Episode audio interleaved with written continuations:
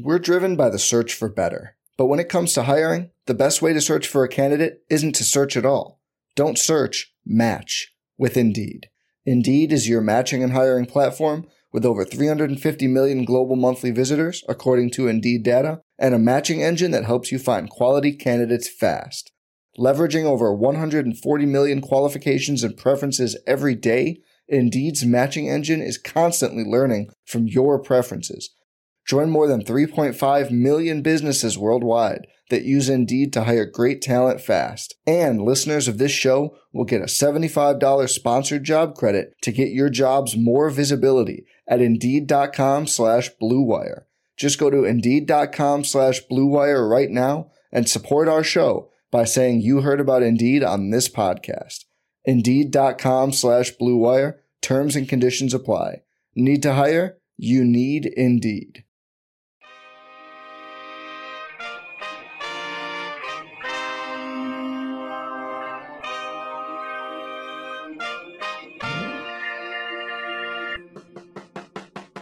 The Oklahoma City Thunder select Chet Holmgren from Gonzaga University. What a pass. Giddey underneath for J R E. The reverse and the rookie-to-rookie action. S G A defended closely by Westbrook. Tough step back, gets up the shot. Banks it in. This is Udart. You're listening to the Uncontested. What is up, and welcome to the Uncontested podcast, coming to you live Sunday, December eleventh. I'm your host for the evening, Jacob Niffin, and holy cannoli, do we have a full squad tonight? Holy cannoli. We've got the producer, J D. Silva, with us. Hello.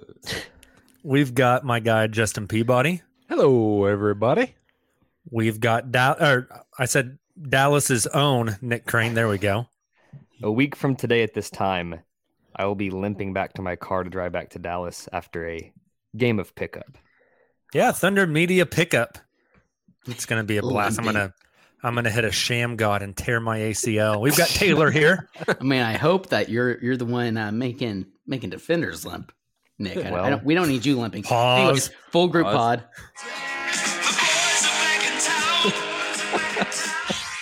Jeez. Instead of instead of having Silva cue that up, Taylor just free freestyles it on the pod. I like the go-to Taylor move. Right off the iPhone. The, the high it. quality. I think one time Taylor played Hail Mary by oh, Tupac yes, on his phone through his microphone as an intro to a podcast. Rest in peace, Pac. High quality audio here at the Uncontested. We've also got Kamiar Murabi in here. Hey, you know, we're we're doing our best with what we got, okay? It, that's all we can ask at the end of the day. That, that's all we got, man. Gentlemen, we have one more game left on the Thunder road trip. Lots of podcasts coming up this next week as the Thunder have four games. We have a weekly pod a week from tonight. And then uh, that's our last weekly show before Christmas. You know what that means. Next Sunday, we get to play my favorite sounder that we have. I thought about that last week. I'm so I'm so excited. I'm hey, so speak, excited. Why, speaking of sounders, why are you going to play? Why are you going to play the About the Bus sounder? Tonight. Great for him. Hey. What? Play that again? Hold, I've been holding this back for nearly three weeks because of Thanksgiving Wait, and then the flu. So here you go. And that dude put a sock in my mouth tonight. Great for him. Hey, we needed you here last week whenever we just trashed Rudy Gobert. Yeah. For like thirty minutes. As Look much as him. I hate Rudy Gobert. Thank you. It's been a while. I just saw I, my favorite part is probably before Silva even plays the sounder, because I can just see his mind working. He's going. Yeah, I see the wheels turning Where in his head. We were testing it out before the podcast before anybody else joined, seeing seeing if the sounders work. Yeah. Speaking Good of, sounders. can we get can we get one more sounder? Play a Nick one. No, uh, I, I got a special request. Oh, okay. What's your special request? What is it? The uh, the About to Bust guy passed away, so it's only I right. Did. You're right. He did. Lord have mercy, I'm about to bust. Rest in peace. Rest in peace. We're unloading the clip five minutes into the show. Yeah. Like there's nope, nothing no left. No pun intended. Uh, yeah, About to Bust. Taylor talking about making guys limp. You know, we getting Put everything sock in out. My mouth. Sock in my mouth. This is good. The Uncontested. That's what that means. This is what happens. Where do we need to put like an N C seventeen on this episode? I don't know. You'd be the no. judge.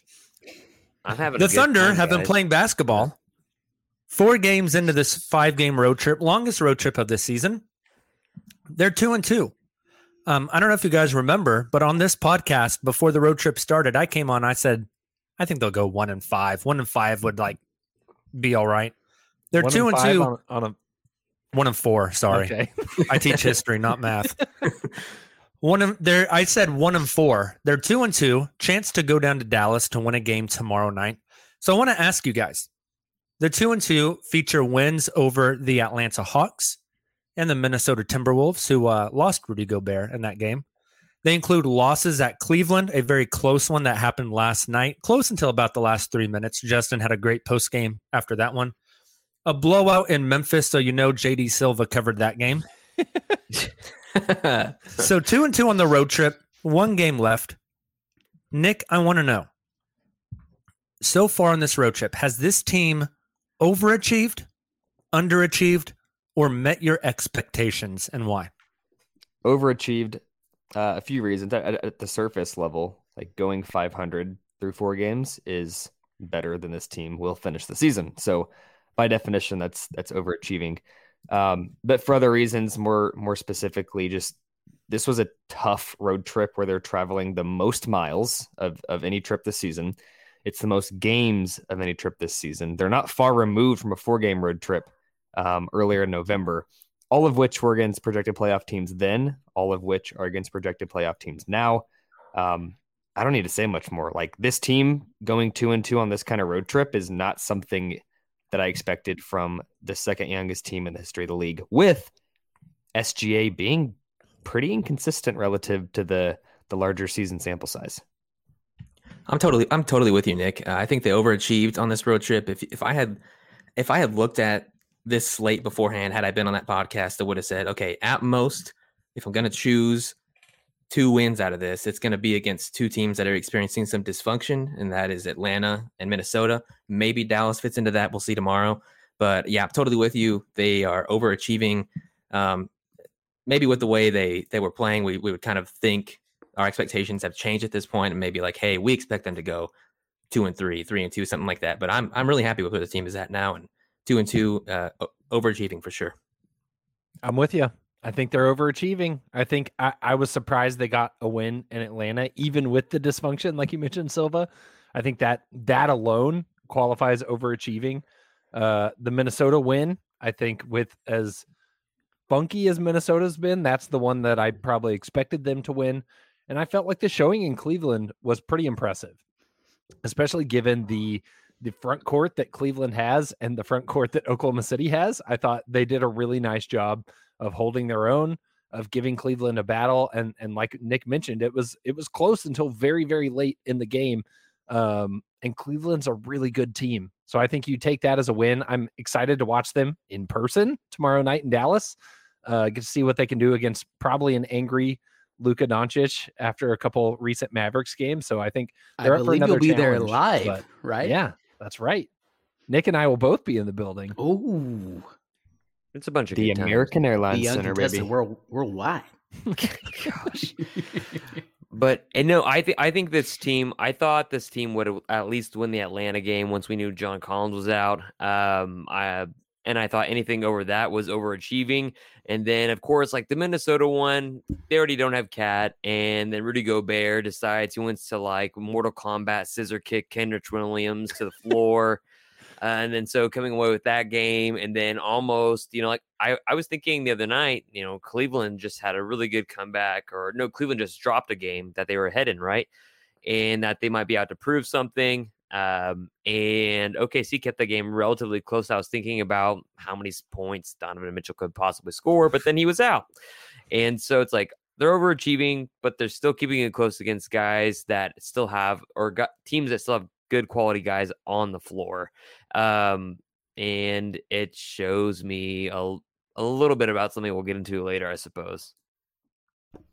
Look, uh, full group pod and me going last means, like, I see what you guys are doing here, because you guys pretty much touch on everything I wanted to uh, to mention. So, you know, I'm going to go a little shorter here. in, in all seriousness. I could not agree more. I mean, I, I do think back, Jacob, you mentioned the the podcast we did heading into this this five game road trip. And um, I, I think I was on the same boat thinking, like, if we get one, two wins, I'll feel pretty good. They've already have done that. And they have a chance to do that again uh, coming up against the, the Mavericks that Justin and Nick will both be at, right? Uh, you know, Mavericks a very talented team, obviously, but you never know what you're, what you're going to get with them.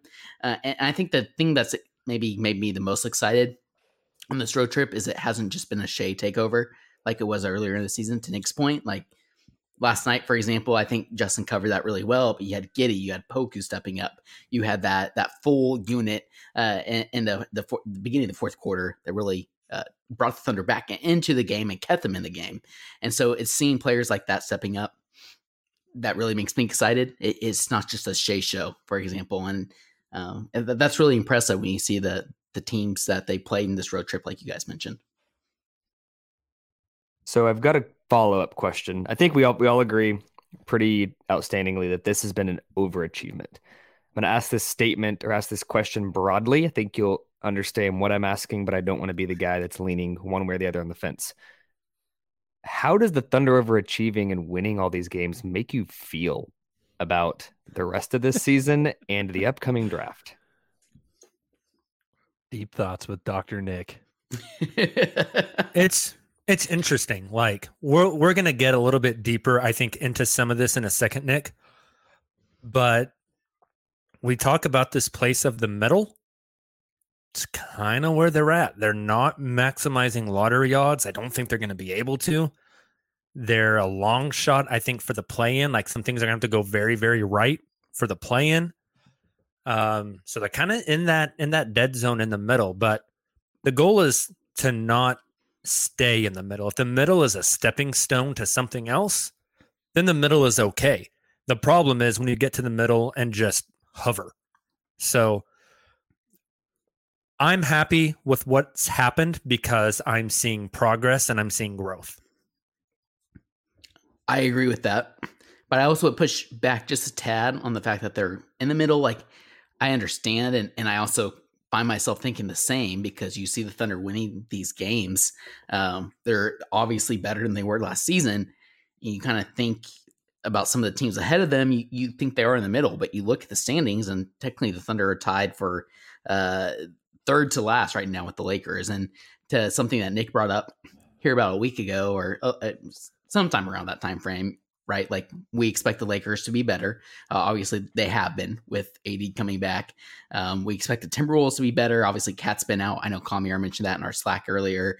Um, the Mavericks, you have Luka and, and some more experienced veterans on that, that squad. And when it comes to the playoff readiness, above that, you have the Jazz, who knows? But like, my point is, I don't see the Thunder being able to climb much more than they are in a very, very tight Western Conference.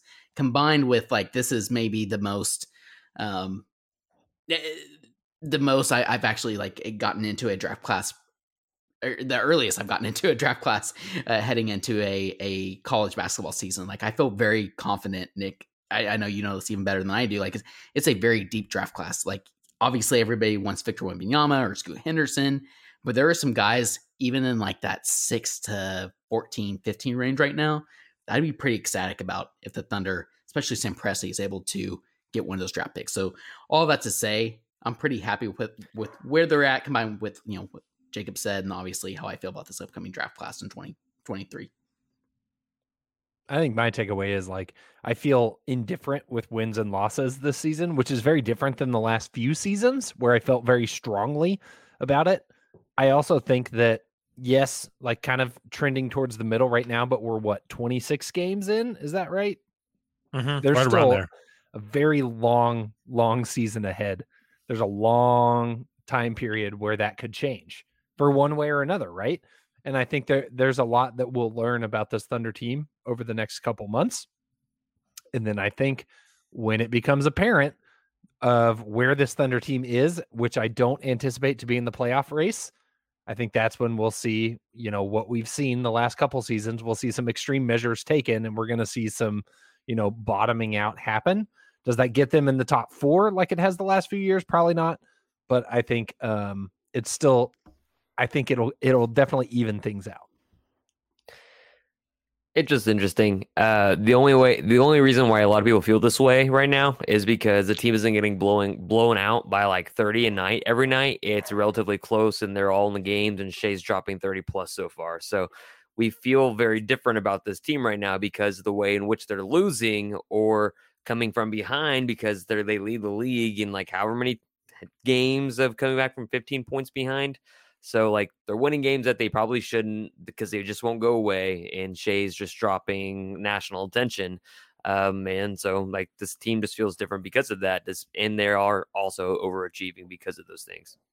That I, I do think you ramp really a point there. Like, one through fifteen, I understand there's seven, technically seventeen guys on the roster now with, with N B A two ways, but we're much more invested in these guys than, no offense to the Moses Browns and the Isaiah Robes, but like I'm I'm much more invested into an Ousmane Dieng, for example, even an Omarui, than I was maybe a Isaiah Roby um, or, you know, fill in the blank player from the past two years. So I think that's a good point as well. The team is way more fun to watch this season. Um, I'm just happy to be along for the ride. Uh, the ride is a competitive game, basically in every single game. And ultimately, the Thunder may still end up with like the eighth pick in next year's draft. So we've talked a lot about like wins and losses and what these wins on the road trip mean. But Justin, bigger picture, what's like one big thing you've taken away from these last four games? Like something that you think is maybe significant for the rest of the season and an interesting development, et cetera, et cetera. Just what if you had to choose one thing that you could take away from these past four games that you're like, this is the thing that sticks out to me? What does that think? I think it's that Thunder Twitter may have overreacted to the demise of Josh Giddey. Uh, Giddey's had a great road trip, albeit, again, small sample size, four games. But over those four games, he's averaging over sixteen points a game, five assists, ten rebounds, and shooting forty-four point four percent from behind the arc. That's the good stuff from Josh Giddey. I think he's looked more aggressive. I think he looks more like what we've come to know and love. He's locked in on defense, and I, I hope to see that continue uh, over the coming months. Quick note on that real fast, Justin. Josh is finally playing like a six eight, two twenty pounder. Yeah. I feel like he's point. way more aggressive in the lane. Yeah. He, he really wanted to go at Darius Garland like every chance he had last night. Mm-hmm. Taylor? I that's a good one. I think for me, it's the fact that the Thunder are staying competitive, but not for the reason I would have thought. And what I mean by that is they're uh, they're very good offense, or I shouldn't say very good. They're remaining competitive due to their offensive game and the the players who are able to contribute offensively, but um, not so much defensively like we've seen the past couple of seasons, right? Like Daigneault's prided. Uh, these these teams have prided themselves on competing defensively, and they've really struggled with that uh, here, even during this road trip, but really the season as a whole. So that's really surprised me. Like they're staying very competitive, but it's not for the reasons that we would have thought heading into the season. I think uh, to be a bit contradictory to you, Taylor, um, I guess my big takeaway is I fear struggles are coming. To be the pessimist of the group, um, since December first, like basically since the beginning of this road trip, um, Oklahoma City's like twenty-fifth in offensive rating. They score a lot of points because they play with top five pace in the league, but that doesn't always tell the same story. So when you look at per one hundred, like they're not good offensively, and games that Shea has struggled or or moments in games in which Shea has struggled, you've seen this offense look really, really bad. Like two and two is great. Like they winning a game is winning a game. Um, but the offense has has continued to be very inconsistent, which you should expect from a young team. But I just fear against some of these teams upcoming, despite being at home for seven games straight, could be rough upcoming. I think about overall, I mean, after everything we've seen so far, um, how much, how much, and this seems like such an obvious shot, how much higher the floor of this team would be if Chet was able to play and some lady named Liz Frank wasn't holding them back.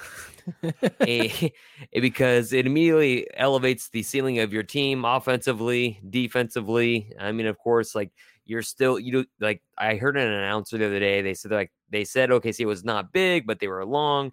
And then Chet just totally, totally changes the game in a variety of ways, not just on like offense as shots or defense as a shot blocker.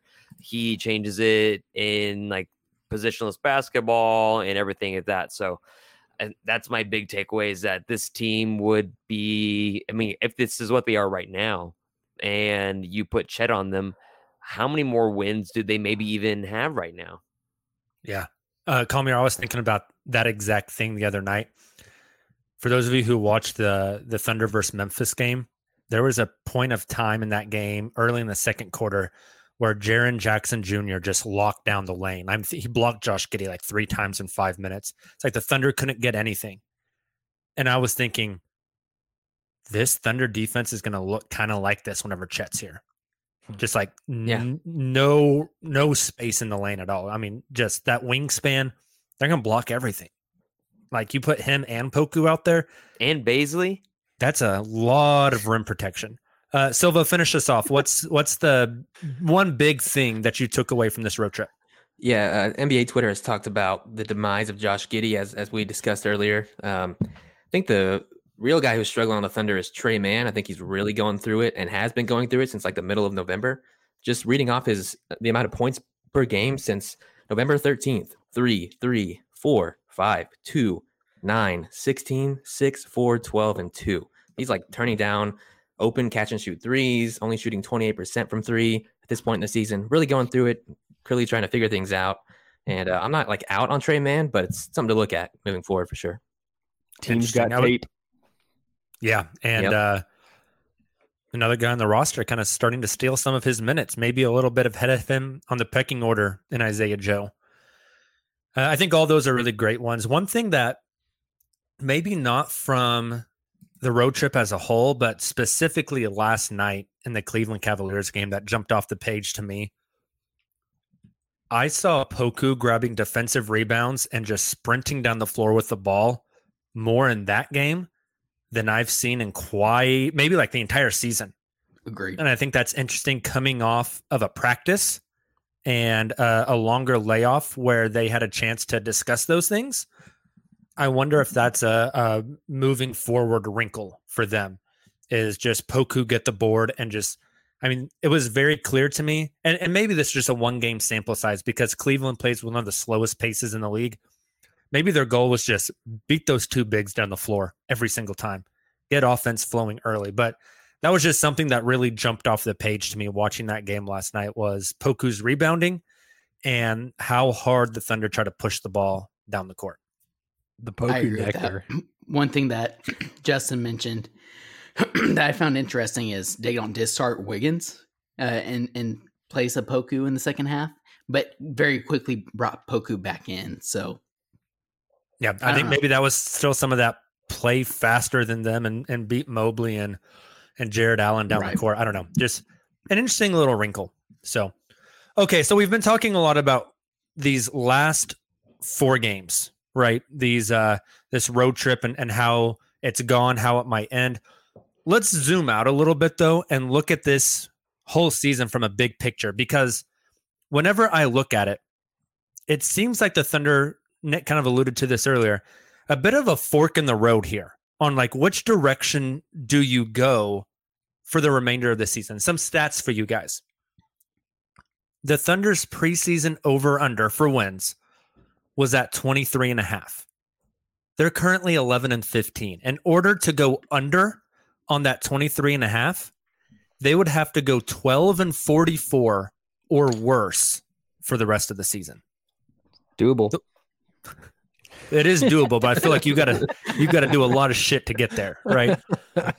So you're saying there's a chance. Currently eleven and fifteen, they have a net rating of negative one point eight. If we compare that to last year, twenty-six games into the season, last year they were eight and eighteen with a minus nine point seven net rating. Pretty drastic difference.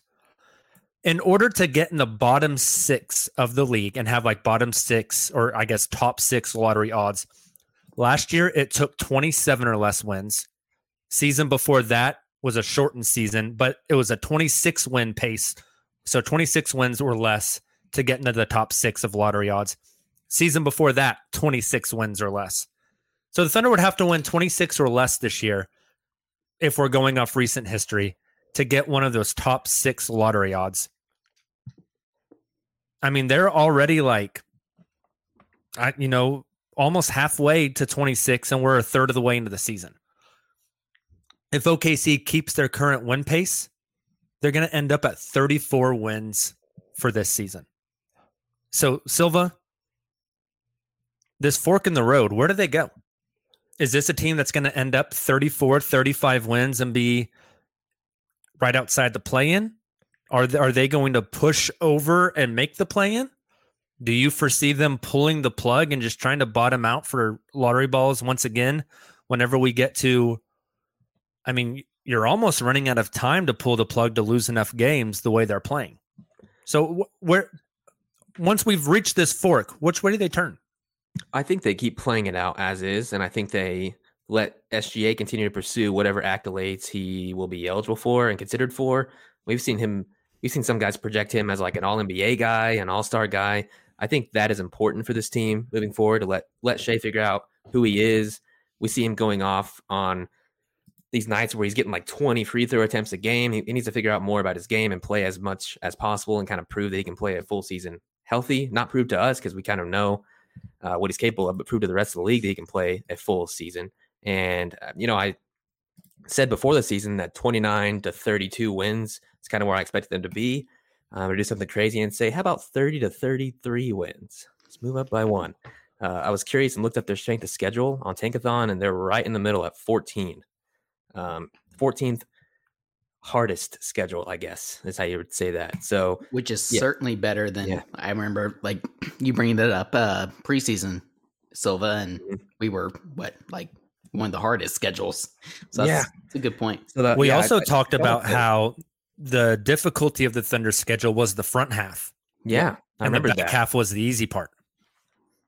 Yeah, play it out, end up with the seventh to ninth best lottery odds, I think. And I mean, Presti has the assets to move up if he really wants a guy. Probably can't move up to the top two unless he like did something insane, but you can move up from that point. I think you'd be comfortable with that.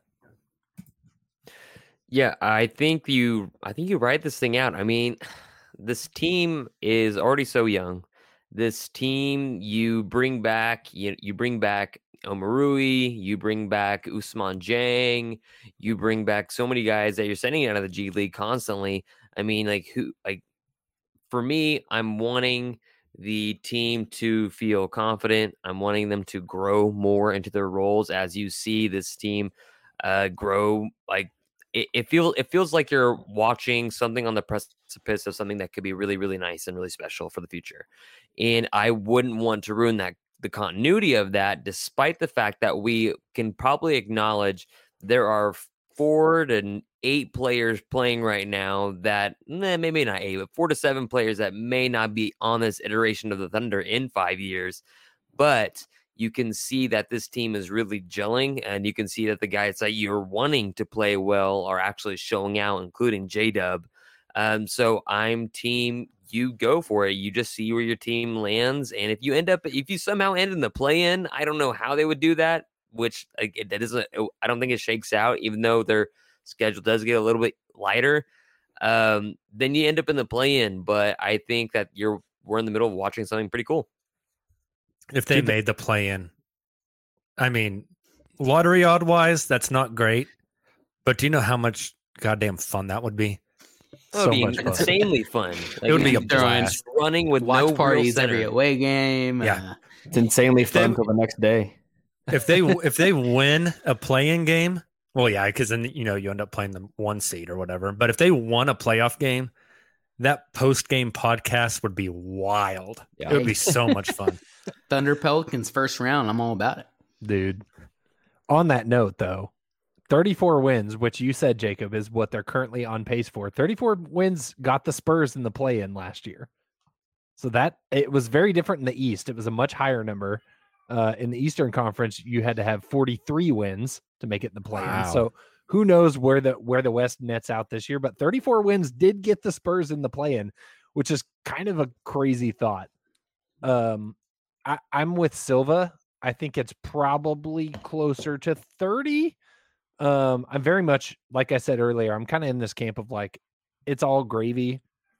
I'll feel differently later in the season when it, you know, depending on where they sit, kind of seeing what the Thunder choose to do and how they choose to play that. But definitely, like, you got Chet waiting at home. You know what he's going to add to this team, and you see what they're capable of now. It's hard not to already be optimistic and not be relying on like this extra lottery pick to boost that optimism. Like, you want a lottery pick? We got a lottery pick at home, and he's Chet Holmgren. Uh, I think we'll be we'll be pretty good. And then all the assets, like Silva also mentioned, you know, you you land eight, nine, ten in the lottery, and you still have an opportunity to move up probably because there this is such a deep class. There's probably going to be some fluidity in how different teams' big boards shake out. So I think uh, lots of optimism regardless of where this team ends up in the standings regarding what this team's future looks like uh, prospect-wise. Before Taylor goes real quick, Big Mike New Zealand says, what if the play-in game was Thunder versus Clippers? Yes. Win the play-in and then you get the yes. Clippers swap. Dude, that's the dream scenario. It's a good point. Good point. Uh, Nick, I, I was teasing you in the chat. I I miss Tyreek dearly. Anyways, back to the Thunder and not the Chiefs or N F L football. I would I would have to agree. I'm I'm very much keep the pace. I, I would be disappointed if the Thunder were to full on tank, for example, and also would be disappointed, I think, if we saw like the Thunder go out and make some drastic move. Um, not even necessarily for a star, but like John Collins is a name that's on the trade block. Let's just throw him out there, for example. I think that would be very anti-Sam Presti to go out and do a move like that. And so to what all of you have said already, um, I, I certainly think staying the pace is the right course because like Nick and I mentioned, or Nick and I were talking about earlier, like this is a very deep draft class. Um, there's a lot of fun players I think that Sam can get. Kamiar mentioned this just a little bit ago. Obviously, you have a lot of assets to be able to trade up. Maybe not top three because like those players are just so good. But if you end up at like eight or nine, maybe you can move up into the top five because of those assets that you do have and and uh, combined with the players that you currently have. So all that being said, um, I agree with everything that you all have said, just staying the course. And I'm very curious how that looks. Uh, I think this season compared to the last couple of seasons, because, you know, again, like I, I said earlier, you, you had the, the Robies and the Moses Browns. And like, now we can see Ousmane Dieng. We've seen him. I, I know, I know we'll get into him here in a little bit. Um, but getting to see him with maybe more of a heavier workload with the Thunder, like there's a lot of exciting things to look forward to. And so I feel pretty good about where, where the Thunder are at. And um, I, I think I agree with everything you guys have said earlier. Yeah, I think this this team has enough talent that you just let it play out. I think it'll naturally shake itself out one way or another. Um, but one interesting kind of quirk to the modern N B A that I, I think is fascinating is with how many big deals happen and player mobility and and trades that go down. There's a lot of teams that are in situations where tanking is not an option because it doesn't benefit you. And I think when you look at the the reverse standings today in the N B A, like if the Thunder were to lose tomorrow night to Dallas, they would be in that sixth spot that we're talking about, like the sixth best lottery odds. You look at some of the teams around them, the Washington Wizards, I think the whole Bradley Beal situation, it's an every year thing. I don't think he's down to to tank out another year and then whiff on a Johnny Davis. Not that Johnny Davis won't be good, but to this point, he's been very underwhelming. Um, Then you've got the Los Angeles Lakers who don't own their pick this year. They want to be good. They have no interest in tanking. Then you go to the Bulls. The Magic own their pick, top four protected. The Bulls can't tank. It doesn't benefit them. They're going to push for it. From there, you get into the Raptors, the Timberwolves, the Mavericks, the Knicks, the Warriors. Like, who gives, you know? So I think I think history is is good context with the twenty-six win mark. Um, I think that is kind of a good benchmark to understand where you need to be to be in that bottom six. But the way it's shaking out this year, just looking where teams have fallen to this point, the Thunder could be solid, mediocre the rest of the way and still be in that six to eight spot. It's a That's good true. point. The league it's is certainly it, it's more competitive, I think, like we've talked about. Yeah, and there's so many teams that own other teams' picks. You mentioned the Lakers there. You know, uh, you mentioned Dallas, whose pick goes to the New York Knicks. I think there's some sort of protections on that. I'm not for sure. Brooklyn, um, Houston, Utah, yeah. Minnesota. No, that's a, yeah, the Min- Min- Orlando. I mean, it, it's just you go down the list. Yeah, it's like nobody in that in that range right there owns their own pick. So it's yep. it's very, very fascinating. Um, yeah, I throw my two cents in here at the end. I I, I think you guys have kind of hit it on the head. I, I think. They are past the point of pulling every every lever available to intentionally lose games. It's also more difficult to do that this year because you don't have the COVID protocols. So you can't call up uh, Kalazakis uh, on a ten-day deal. You can't call up, uh, um, you know, I don't. I struggling to even think of guys on the on the Jalen Horde. Right yeah, a Jalen Horde. Like you can't deep cut Captain Hook. Yeah, you can't go get yeah, those guys. Xavier Simpson. Yeah, you can't go get those guys right now. Um, the the rules don't allow for it. So look, I am a Jameis Ramsey fan for what it's worth. Teo Maladon. I heard Chris Paul was a Kardashian fan. I saw somebody on Twitter dot com say that Teo was the best two-way contract in the league. I said, guy, give it some time. That's a take. Your team is also second in the in the reverse. Seven and twenty. Yeah. Yeah, Charlotte sucks. There's a team that needs to really pull the plug. It's Charlotte. Trade everybody, man. They are awful. Um, okay, speaking of two-way guys in G League, what a great segue. Before we move on to Around the Association, we got to give a little Ousmane Dieng update. Our guy had a career night down in Atlanta, then immediately got his ass put on a plane and shipped out to Los Angeles to play some G League basketball. But since he has been out there, three games in the G League, Dieng is averaging twenty point three points on fifty-two percent field goals, forty-one percent from three, ten point seven rebounds, five point three assists, two blocks. He looks legit. Like, Silva, Nick, I'm going to come to you two first.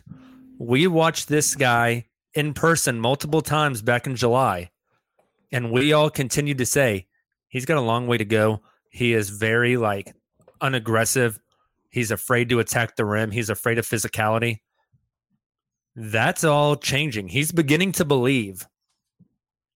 What are you seeing out of Ousmane? And maybe bigger question, when the Thunder come home for this extended homestand after the Dallas game on Monday night, do you think Dieng gets brought back up to the Thunder? And if so, where do the minutes come from?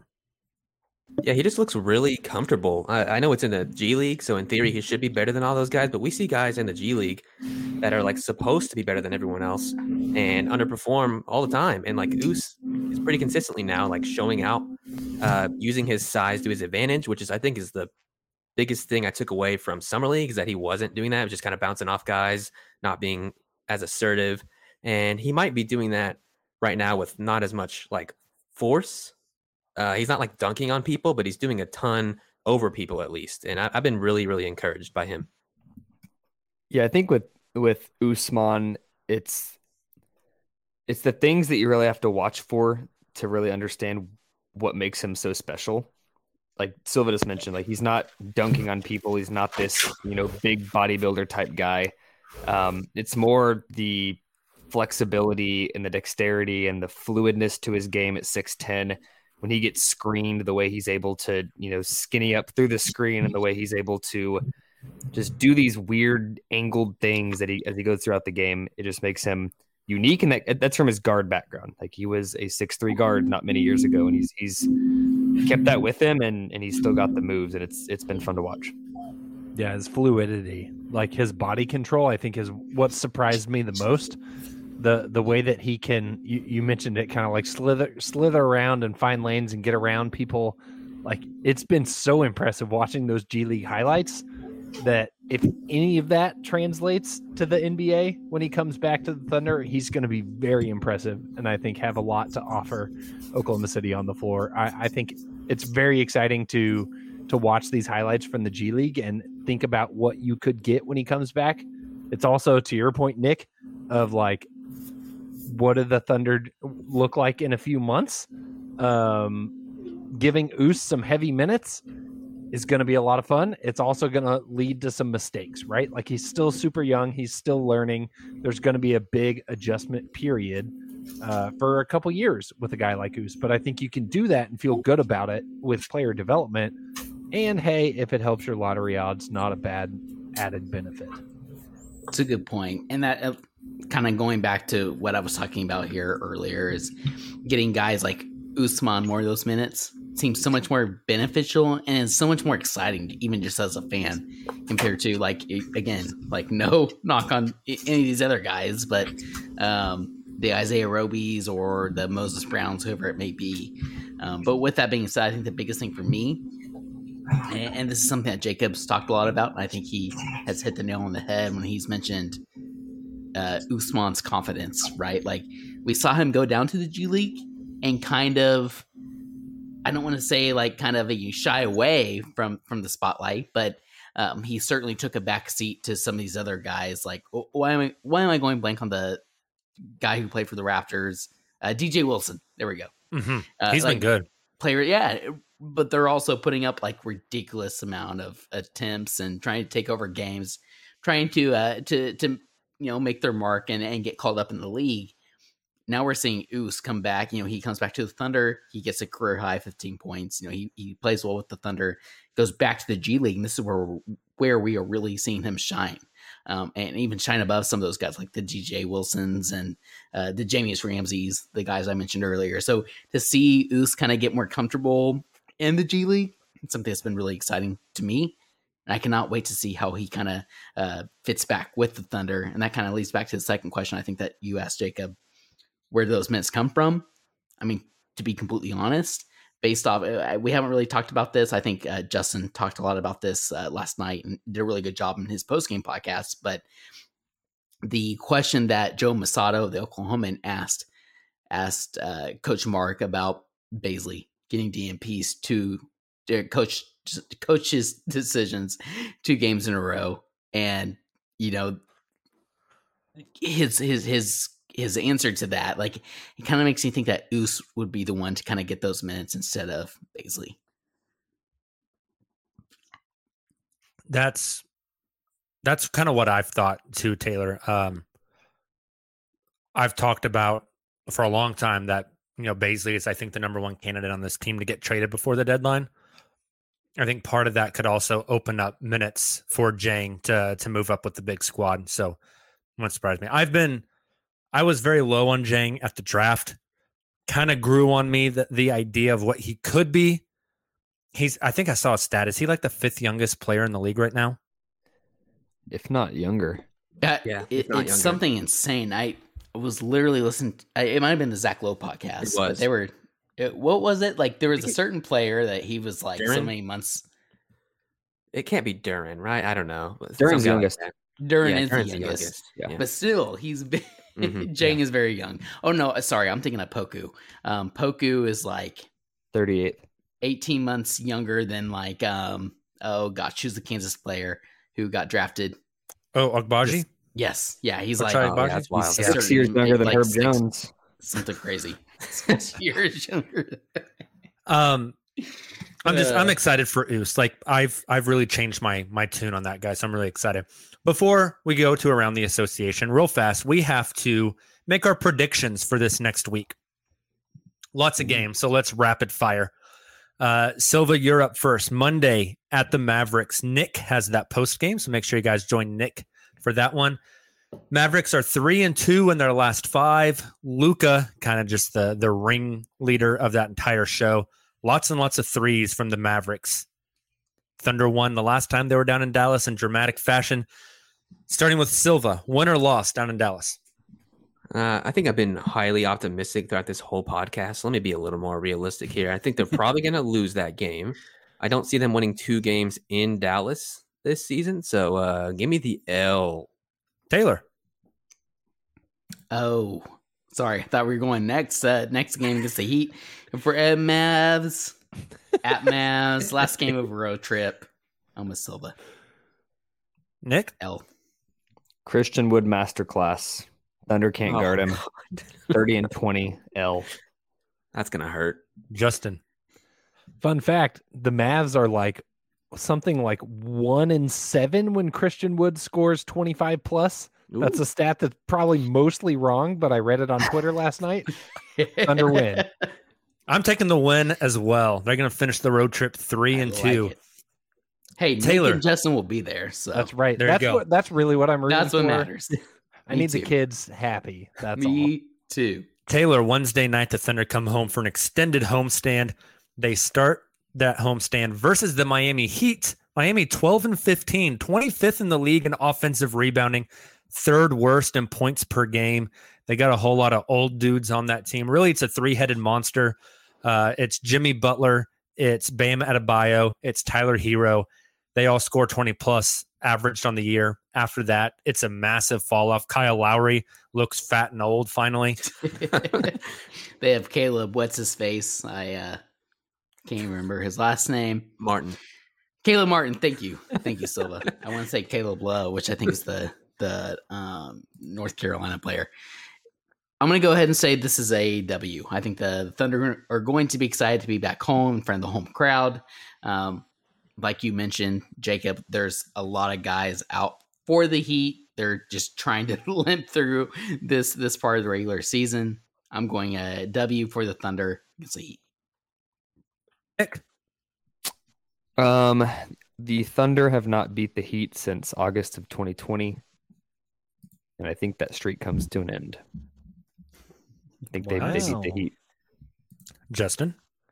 Jimmy Butler dropped a collaboration with my favorite coffee roaster in the entire country in a niche fact that's probably only exciting for me. Shout out Onyx Coffee Lab of Rogers, Arkansas. Ooh. But that's not the only dub Jimmy's going to get because the Heat are going to beat the Thunder. Oof. Silva, what do you got? That's going to be... So I think the Thunder, the Thunder a lot of times cannot keep up with teams offensively. Um I don't think Miami's going to be a team that they have an issue with that with, though. I think their offense kind of stinks unless Jimmy just decides to, like, really turn it on, uh, which he can do when he wants. But, no, I think the it's going to be a W for the Thunder. Kamiar, what do you got? Thunder versus Heat. Um, I'm going to say that... I mean, you can't beat the Heat in this weather. I mean, it's super cold, right? Uh, no, um... Definitely, I think the Heat come away with this win uh, against O K C. All right, next one.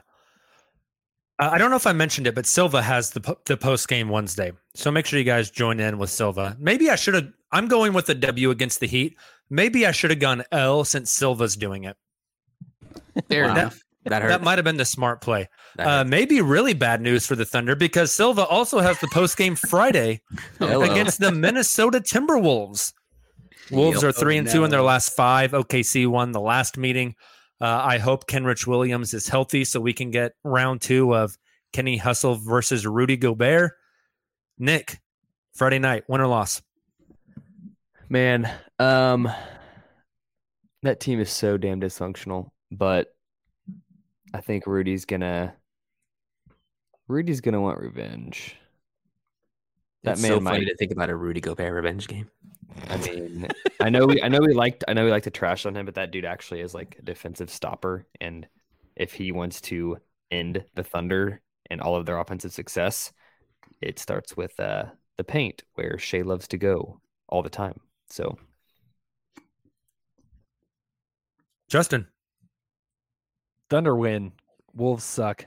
Uh, Gobert is forever doomed to never beat the Thunder after unleashing coronavirus on the world. Silva, cue the sounder. As much as I hate Rudy Gobert, Silva, what do you got Friday night? Oh, you know what? Because it's me, give me a W, please. please, please, Lord. Pleading. Let me cover a win. Kamiar, Thunder, Wolves, Friday night. What direction a, are you going? There was a moment in the last game that we watched with the Cavs where I really felt like I saw Shea looking really, really tired. Um, so with that said, I'm going to go that O K C gets a uh, big fat L. So sorry, Silva. Taylor? Uh, I'm going a little more optimistic uh, on this Thank one you. After I give the, gave the Thunder an L against the Heat. I think they're going to get the W. I think Silva is going to get to cover a W, and uh, largely because the Thunder are going to be back home, and there is just a lot of dysfunction with the Timberwolves right now. Obviously, uh, if Cat comes back, that helps a lot of things. I understand that, but like you have D'Lo not playing well, then you have him playing well, and when he plays well, other players aren't playing well. There's just a lot of dysfunction there. Um, so give me the the W here for the Thunder. I'm taking the W as well. Thunder are going to beat the Minnesota Timberwolves. Last game, back-to-back Saturday night. Thunder play at home against the Memphis Grizzlies. Grizzlies got their number. Grizz are five and oh in their last five. Uh, we've seen multiple times this season. O K C just really struggles with the size the Grizz has. Justin, lead us off. Grizz win. I'll, I'll, make that, I'll make it that easy, too. Grizz win. They're, they're freaking good, I think so good, as dude. Well. Go ahead and uh, add me there as well. Yeah. Memphis. Put me in the loss column. I got them going three and one this week, though. Chris Vernon so, and I are adversaries and rivals. This is a Thunder W. Rivals. I love it, Silva. Does Chris Vernon know that? No.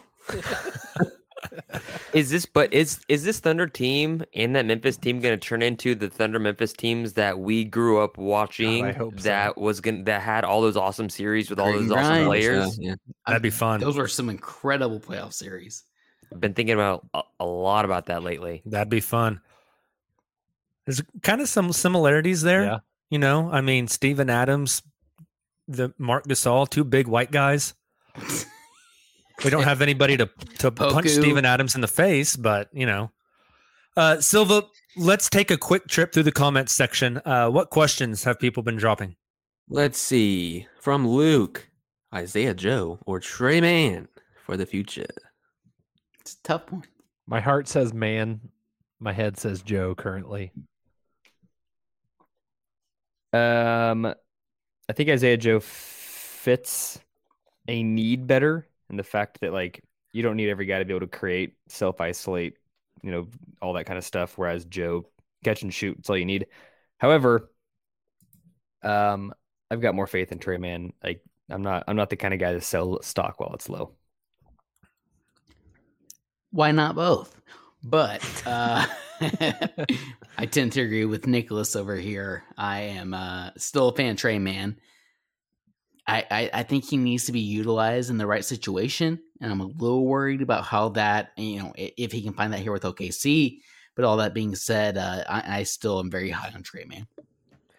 Yeah, I think right now it seems like Isaiah Joe a lot, um, but that is also not indicative of the future and what Trey can add to his game. I mean, like everybody said after offseason, Trey Mann was the guy that made the leap. He may be just experiencing some, it's possible he's experiencing some social issues. Who knows? That's affecting his play on the court. Uh, definitely he's had some games that we've seen that said, okay, he's ready to make that, make that leap. And he gets uh, the regular season. And some games he's been really awesome, but some games he's just been non-existent. So I'm not willing to make an assessment right now. I mean, like Isaiah Joe. Yeah, sure. If you want to make a run right now, sure. Uh, if you want to want to cash in all those chips and get something. Yeah. Uh, but if you're going long term, uh, you take Trey Mann. But for now, keep both. Mm, I'm not ready to sell all my Trey Mann stock just yet, so give me Trey for now. Yeah, sunk sunk cost fallacy. I've already put too much in Trey. I'm not. I'm, I'm riding with the shit. Gotta hold out. Next question from our good pal K Cicero. Um, I don't know who posted it today. But how many of you are trading Bays and a second for Cam Reddish? Oh, oh. oh there we go. Oh, there let, it let, is. Let, let me let me at least uh, let me at least give I'm my no, seriously seriously ball. seriously what is going on. The t- it's too really, damn bad. It's really it's really fun to react to something in a vacuum. So let me let me give some thoughts here. Darius Bazley, raise your hand if the Thunder are re-signing him. Crickets. Then why the hell would you not trade him for somebody else that might work? For those listening to the podcast and not watching the stream, nobody rose their hand, just so we're clear. so so point being, if, if they're looking for either a second-round pick or another guy in a rookie-scale deal that plays a different position, and you know for a fact you're not signing Darius Bazley, why not swap Bays for Reddish? And worst case, he walks this summer just like Bazley would have. Yeah. Now tell me why it doesn't make sense. Look, if if Nick defending Cam Reddish on the show during this podcast, he's posted a James Wiseman highlight in Slack just for the brand right now. Uh, all right, last question it. from David earlier in our stream: are the Thunder a good bad team or a bad good team? Ooh, I think it's the former. They're a good bad team. I think they're I'm somewhere in the middle. Ooh, that's fair. Or trending somewhere in the middle. Ooh. So are they a baddish good team or a goodish? They are a up and coming good team that's yeah. just quite inconsistent right now. They're a, they're a good bad Agreed. team that's trying to make the transition to being a bad good team. This hurts my head. I think they're a bad bad team because they're bad at being bad. Yeah. Oh. Let's do bad cat bad, bad cop bad cop. It's my favorite game. All right. Let's take a quick break, and when we get back, we will go around the association. We're driven by the search for better, but when it comes to hiring, the best way to search for a candidate isn't to search at all. Don't search, match with Indeed. Indeed is your matching and hiring platform with over three hundred fifty million global monthly visitors, according to Indeed data, and a matching engine that helps you find quality candidates fast. Leveraging over one hundred forty million qualifications and preferences every day, Indeed's matching engine is constantly learning from your preferences. Join more than three point five million businesses worldwide that use Indeed to hire great talent fast. And listeners of this show will get a seventy-five dollars sponsored job credit to get your jobs more visibility at Indeed.com slash Blue Wire. Just go to Indeed.com slash Blue Wire right now and support our show by saying you heard about Indeed on this podcast. Indeed.com slash Blue Wire. Terms and conditions apply. Need to hire? You need Indeed. Hey, it's Kaylee Cuoco for Priceline. Ready to go to your happy place for a happy price? Well, why didn't you say so? Just download the Priceline app right now and save up to sixty percent on hotels. So whether it's Cousin Kevin's Kazoo concert in Kansas City, go Kevin, or Becky's Bachelorette Bash in Bermuda, you never have to miss a trip ever again. So download the Priceline app today. Your savings are waiting. Go to your happy place for a happy price. Go to your happy price, Priceline. And we're back. Nick is currently urinating. Hello. So before he gets back, that let's take... Why would you say that? Why would you say that live on air? I mean, sometimes people need to know. Silva, take us around the association. It is twenty twenty-two. I don't even know where you're sitting at.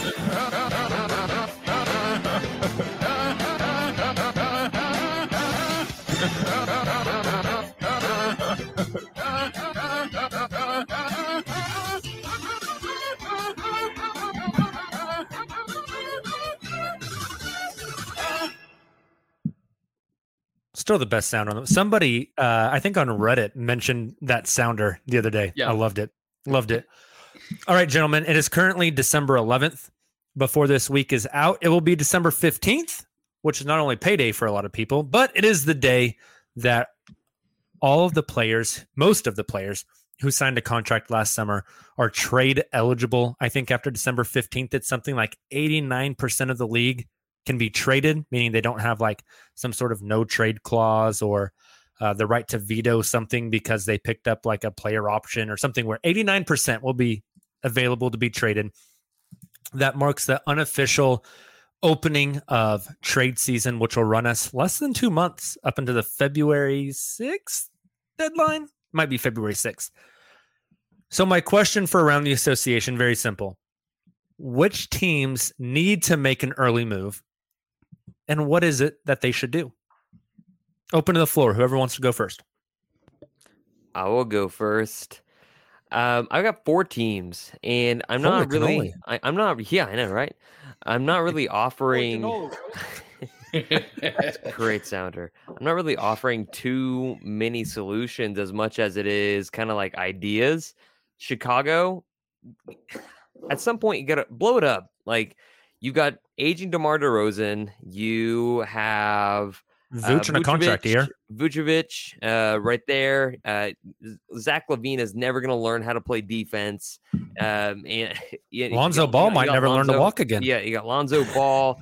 You got so many issues on that team. God. Like, just just blow it up, and that might go hand in hand, like with with some other trade. But Miami, I have no clue, but get Duncan Robinson off that damn team. Oh my gosh, like just the way he's performed over the last really year and a half, or really year and a quarter, I guess now.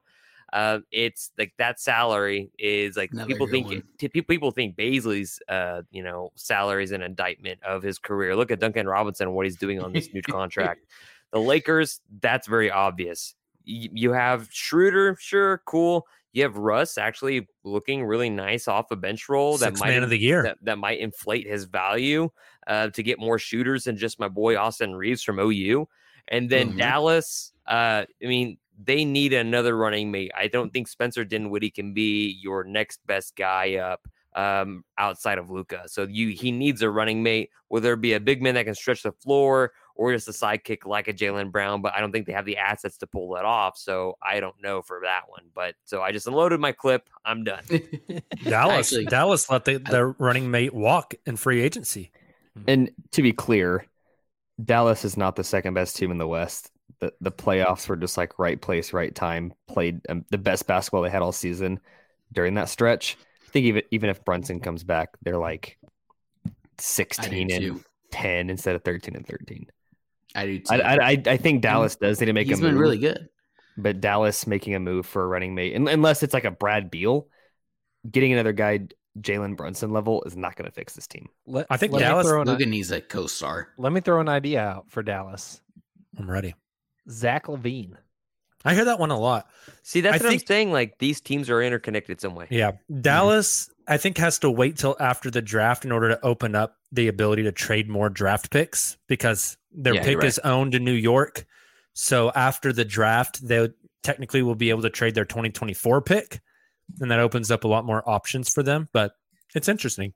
I think um, a lot of the criticism Russell Westbrook got during his kind of peak years where he was ball dominant, high usage, stat patter, does your triple double actually mean anything? I don't think Luke is getting that yet, but I think he will. And this could come back to bite me. Luka could get a co-star and they could win five championships in a row. But I think Luka getting a real co-star, which he's never had, he's never actually had a real co-star. Porzingis is the closest thing to it, and he's not that. I'm curious if it actually works. Like, you get a guy like Zach LaVine that needs the ball in his hands, takes it out of Luka's hands. Like, does that actually work? I don't know. Do you think you would have to be a Harden situation where he'd have to go to somebody else's team to be that co-star instead of staying in Dallas?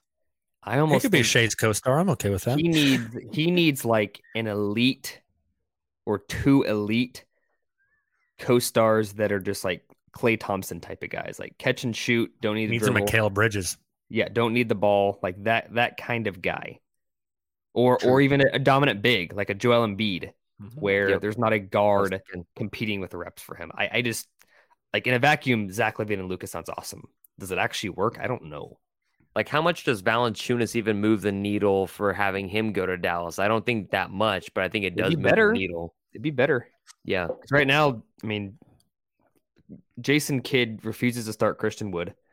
Um, JaVale McGee was maybe the worst signing of the offseason.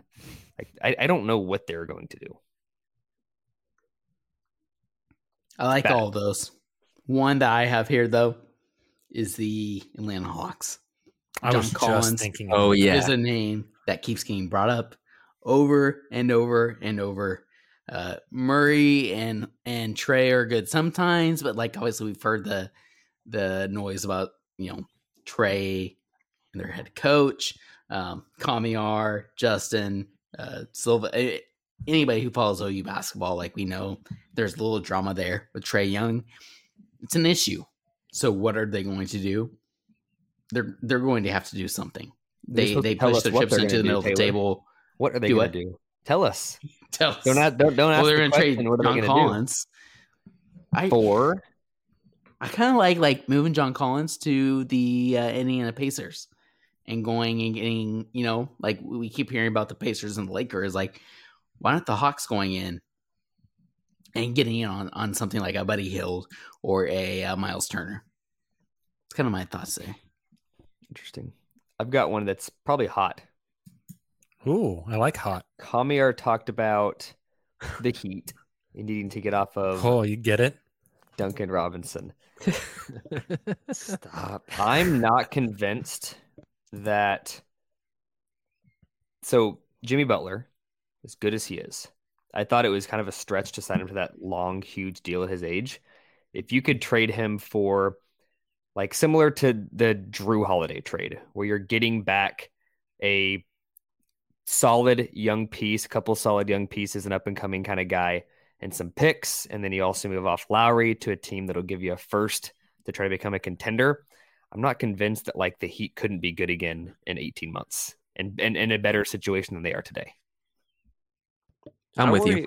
Yeah, I, I, I, I'm with you to some extent, but I, I worry about Butler and and uh, the point guard Lowry's and Lowry's age in, in comparison to the rest of the roster. Their roster makeup, as far as their age, is so like complex. As far as you have your old heads that are experienced, that are somewhat stars, and you have Lowry who's already won a title. Uh, but then you also have your Tyler Heroes that ex- have, have experienced some pretty good playoff highs, but at, at the same time, some pretty playoff lows. Uh, so, and then, then you have Bam Adebayo, just like right in the middle there. That's a known commodity that's known to be really, really well, really, really good night in and night out, and is more consistent than Tyler Hero, I think. So, but that's, that's my point though. If, if you, if you trade Butler and Lowry and you get an up and coming young guy, Um, and then you trade Lowry for a first, all of a sudden you've got this young up and coming team with Bam and Hero and a bunch of other guys that, that will be good. And I mean, think about it. Yeah. How do you get worse than twelve and fifteen? You know what I mean? eleven like, and sixteen. Well, obviously. So like you trade, you trade your two vets, you get younger, your ceiling gets higher, longer term, you kick the can down the road. I mean, it's a tough pill to swallow. Like trading Jimmy Butler is no just like decision you make overnight. But if this team doesn't figure it out soon, I think you have to really consider it. Russ and the two first for Jimmy Butler. Mark it Dude, down now. It, it, oh it'll, God. Don't forget they'll, they'll have to throw in a no. What's what's the new deal? That what's the new T H T deal? Is it none and Schroeder none? Schroeder none and, and the twenty twenty-nine first. Yes. Classic. It's not good. Uh, I guess it's my turn. Uh, sure. I was gonna say I was gonna say Atlanta. Glad Taylor talked about that one. So I'm gonna say Phoenix. No team knows how to lose in a dishonorable way or get blown out like the Phoenix Suns. They got dog walked by the Mavericks on Monday the fifth. Lost one thirty to one eleven. Silva choosing violence. My God. Got dog walked. Look, I've, I've missed a lot of Sunday shows in a row. I'm I S O in here. Got dog walked by the Celtics on the seventh. one twenty-five to ninety-eight. Got clowned by the Pelicans at the end of the game by Zion, which I thought was cool. Did the windmill dunk as time was expiring. Unwritten Ta- rules are stupid. They're stupid. They talked a bunch of shit about it. Especially when the Phoenix Suns have broken that rule multiple right. times and Against then get the upsetty Pelicans. Spaghetti whenever someone does it to them. Get like, out of here. You can't do that to me. And then they went and lost to the Pelicans again tonight. one twenty-nine to one twenty-four. So, I don't know. They need to trade. Jay Crowder just like sitting at home. Trade him. Yeah. Yeah. Um, you can't trade Cam Johnson. I think he's too important. I don't think you can get. You wouldn't trade Chris Paul, so it's going to be like Jay Crowder, draft picks, Ayton. Kyle Kuzma comes up a lot with them. I know that's kind of what I was thinking too. At some point, I think they'll move on from DeAndre Ayton, but I don't think that'll be this season. So you got to learn a lesson about Kyle Kuzma. He puts up huge numbers on teams that aren't good, and then he gets to a team that has games of consequence, and he's back to thirteen a game. Mm. Yeah. Here's here's um, one. Here's one for you. I don't I don't think they should make rash decisions because. Rash decisions are what gets you in the hole that you were in. But I could totally see the Kings saying, man, we're finally here. We're going to make the playoffs. Let's trade a future first for another piece. I could see them making a move. I've, I thought you were, I thought you were going to say they're going to trade De'Aaron Fox or something. No, no, no, no. they, um, they've been linked a lot to John Collins as well. Yeah. I don't, I don't like that at all.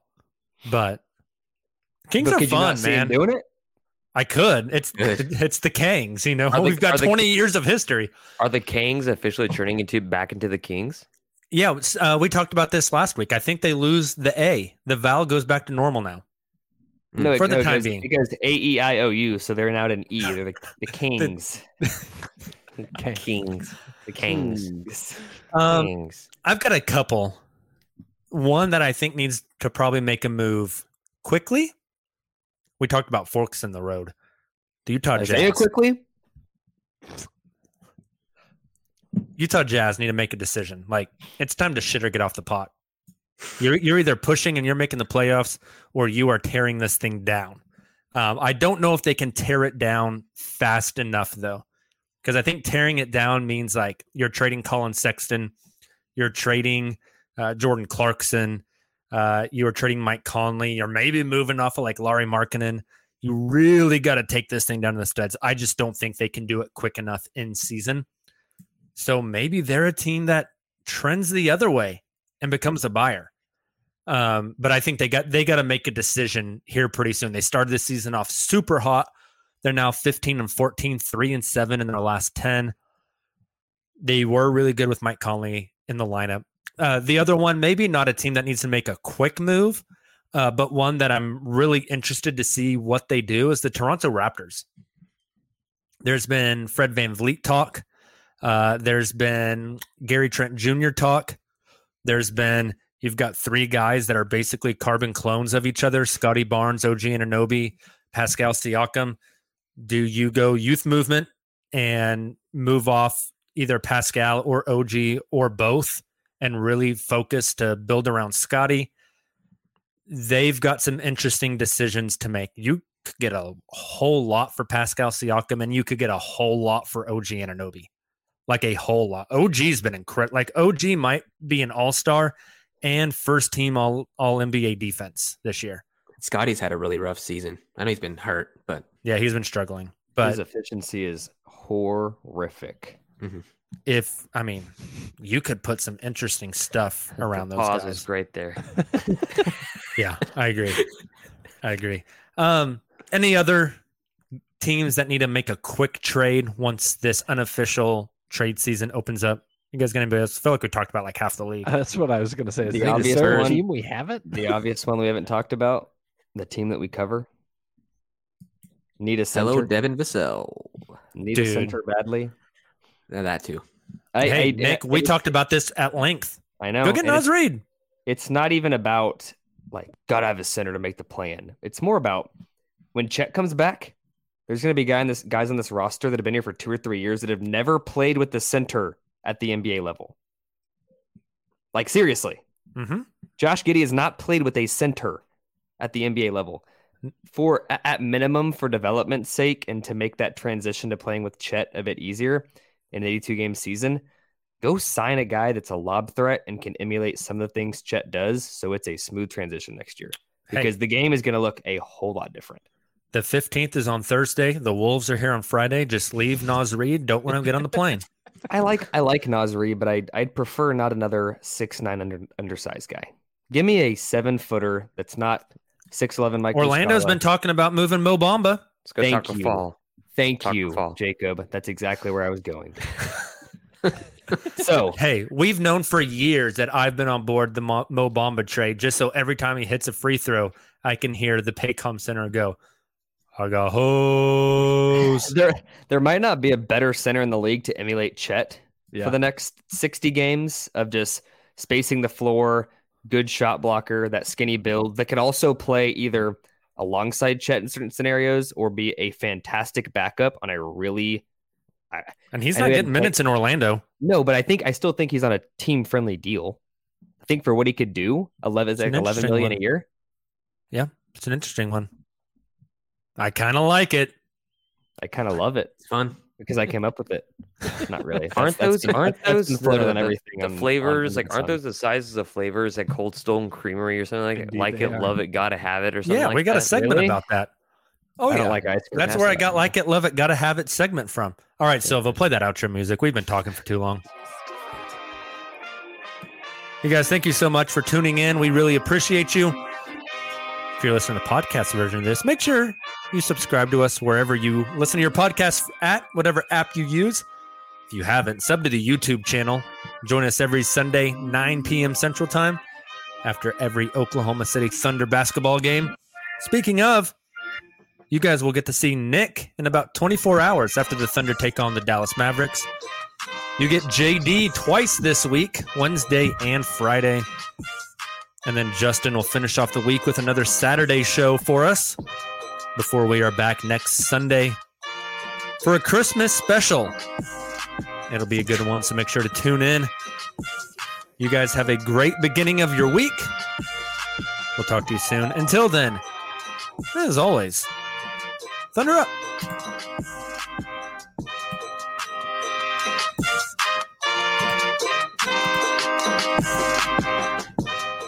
I'm Mark Chapman. Welcome to the Planet Premier League podcast. Each week, Cesc Fabregas, Nader Manua and myself talk all things Premier League. As a player, you don't have time to talk. No. You don't have time to make a plan. You just need to deal with wave after wave after wave. We watched Coach Carter and he said, oh, afterwards, the game's just about doing this for your teammates. And I remember looking around halfway through the film and half the squad was asleep. Planet Premier League. Listen wherever you get your podcasts.